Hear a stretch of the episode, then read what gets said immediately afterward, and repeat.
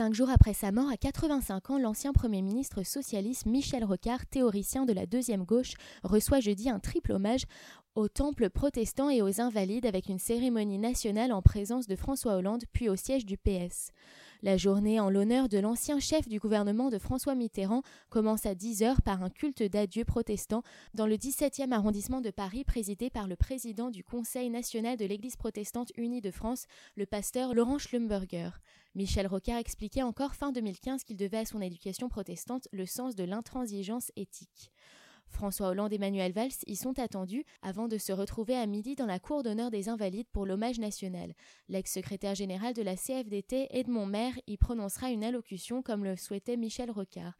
Les deux hommes étaient de la même génération, pratiquaient parfois la voile ensemble en Bretagne et incarnaient cette deuxième gauche, acceptant l'économie de marché et prenant la transformation sociale par la négociation entre partenaires sociaux.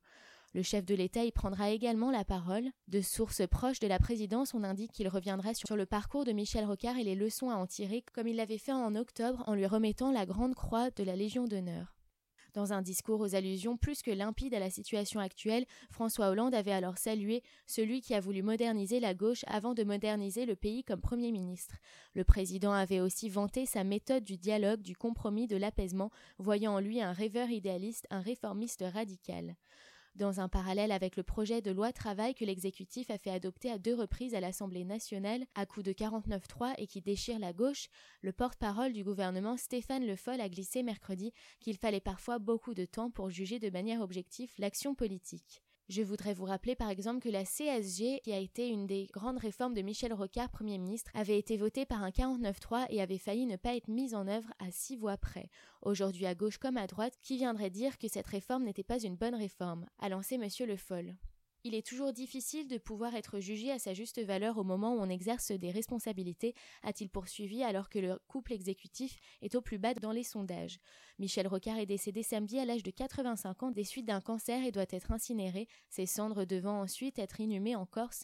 La mémoire de cet adepte du parler vrai, ami de jeunesse de l'ancien président Jacques Chirac, a été unanimement saluée dans la classe politique, à droite comme à gauche, beaucoup revendiquant son héritage. Dans ce concert de louanges, le Premier ministre n'est pas en reste et il a multiplié les hommages dans les médias se réclamant de ce père en politique auprès duquel il a entamé son parcours politique, jeune homme à la fin des années 70 et qu'il avait assisté à Matignon entre 1988 et 1991.